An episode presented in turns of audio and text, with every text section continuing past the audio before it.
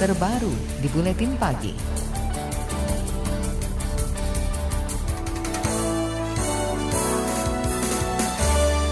Rumah Sakit Hasan Sadikin Bandung, Jawa Barat merawat pasien warga negara Tiongkok yang diduga tertular virus corona. Kepala Instalasi Gawat Darurat IGD Rumah Sakit Hasan Sadikin Bandung, Tommy Ruhimat menyebut pasien tersebut datang dengan kondisi demam tinggi. Tommy menjelaskan, meskipun belum ada kesimpulan positif virus, namun pemeriksaan tetap dilakukan sesuai dengan standar penanganan terduga pasien virus corona. Kita tetap menyiapkan bahwa ini pasien terduga coronavirus itu.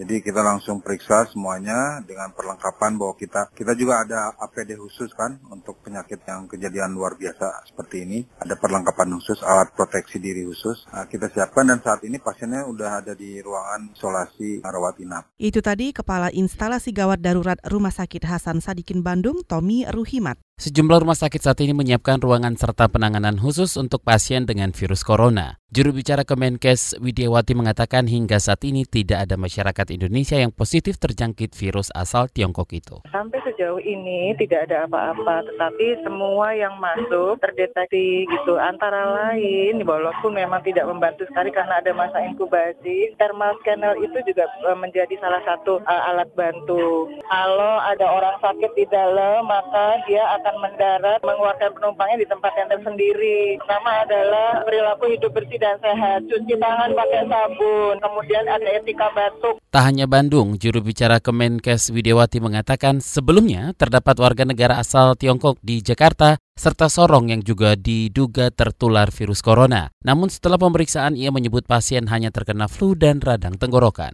Bandara menjadi salah satu akses gerbang warga antar negara. Sejumlah bandara telah meningkatkan pengawasan serta pemantauan kepada warga yang datang dari luar negeri. Salah satunya adalah Bandara Internasional Sepinggan Balikpapan. Pelaksana tugas kantor kesehatan pelabuhan Kota Balikpapan, Ratna Sari Dewi mengatakan, sejak akhir 2019 telah meningkatkan kewaspadaan pasca mewabahnya virus corona di Tiongkok. Sementara itu, pemerintah Kota Balikpapan menyiapkan rumah sakit untuk menangani penumpang yang demam serta panas di atas 38 derajat. Instruksi dari Dirjen kami bahwa kami harus meningkatkan kewaspadaan. Kalau alat thermal scanner ini memang sudah terpasang setiap hari.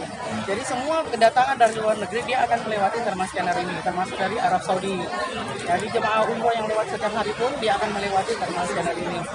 Tak hanya Balikpapan, sejumlah daerah lain seperti Jawa Timur juga melakukan pencegahan penyebaran virus corona. Pemerintah provinsi mengatakan telah menyediakan alat pengecekan kesehatan penumpang di bandara serta menyiapkan tim isolasi di sejumlah rumah sakit. Novel coronavirus atau virus corona jenis baru yang muncul dari Wuhan, Tiongkok diketahui menyerang organ pernapasan manusia. Dokter spesialis paru-paru dari Departemen Pulmonologi dan Kedokteran Respirasi Fakultas Kedokteran Universitas Indonesia, Erlina Burhan, menyebut penyebaran virus dapat terjadi karena adanya kontak langsung. Erlina mengatakan pasien yang terjangkit virus ini biasanya memiliki ciri seperti orang terkena infeksi saluran nafas. Pasien akan mengalami demam, batuk pilek, dan sakit kepala. Kita sadari bahwa ini terjadi penularan antar manusia, tapi ya tentu saja tidak serta-merta orang satu kota terjangkit, tidak. Tapi lebih ke arah orang yang kontak erat dengan individu yang memang terinfeksi. Dokter spesialis paru Erlina Burhan menyebut virus corona jenis baru ini bisa disembuhkan sesuai prosedur penanganan infeksi infeksi virus. Hingga saat ini belum diketahui dari mana asal virus tersebut. Presiden Joko Widodo mengimbau semua elemen masyarakat waspada dengan penyebaran virus corona. Meskipun harus waspada, ia meminta masyarakat tidak khawatir dengan penyebaran virus tersebut. Jokowi mengklaim saat ini pemerintah telah melakukan langkah-langkah pencegahan. Yang paling penting kita waspada,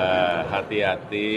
Saya sudah perintahkan ke Menteri Kesehatan untuk diawasi secara detail dan kita kan juga siap cek dengan scanner setiap kedatangan kedatangan dari luar, siapa pun yang kita perkirakan kemungkinan besar terjangkit. Itu tadi Presiden Joko Widodo. Hingga kemarin pemerintah Tiongkok mengungkap korban meninggal akibat wabah virus corona meningkat menjadi 56 orang. Sementara jumlah kasus yang terinfeksi mencapai hampir 2.000 orang. Ratusan dokter militer dikabarkan dikirim ke Tiongkok. Tak hanya itu, pihak berwenang juga langsung membangun rumah sakit khusus untuk menangani krisis virus corona. Selain menyebar di Tiongkok, virus ini dikabarkan meluas hingga ke Amerika Serikat, Prancis, Thailand, Malaysia, dan yang terbaru di Kanada. Pemerintah Tiongkok mengisolasi kota Wuhan setelah menyebarnya virus corona. Pemerintah juga memberhentikan sementara operasional bus umum, kereta bawah tanah, bus antar kota hingga penerbangan. Dampaknya hingga saat ini 90-an mahasiswa asal Indonesia masih tertahan di kota itu. Ketua Perhimpunan Pelajar Indonesia Tiongkok Wuhan, Nur Musyafak, mengatakan pihak KBRI setempat masih mengupayakan agar puluhan mahasiswa bisa segera meninggalkan Wuhan. Semuanya dihimbau untuk pulang lah mas kalau orang tua.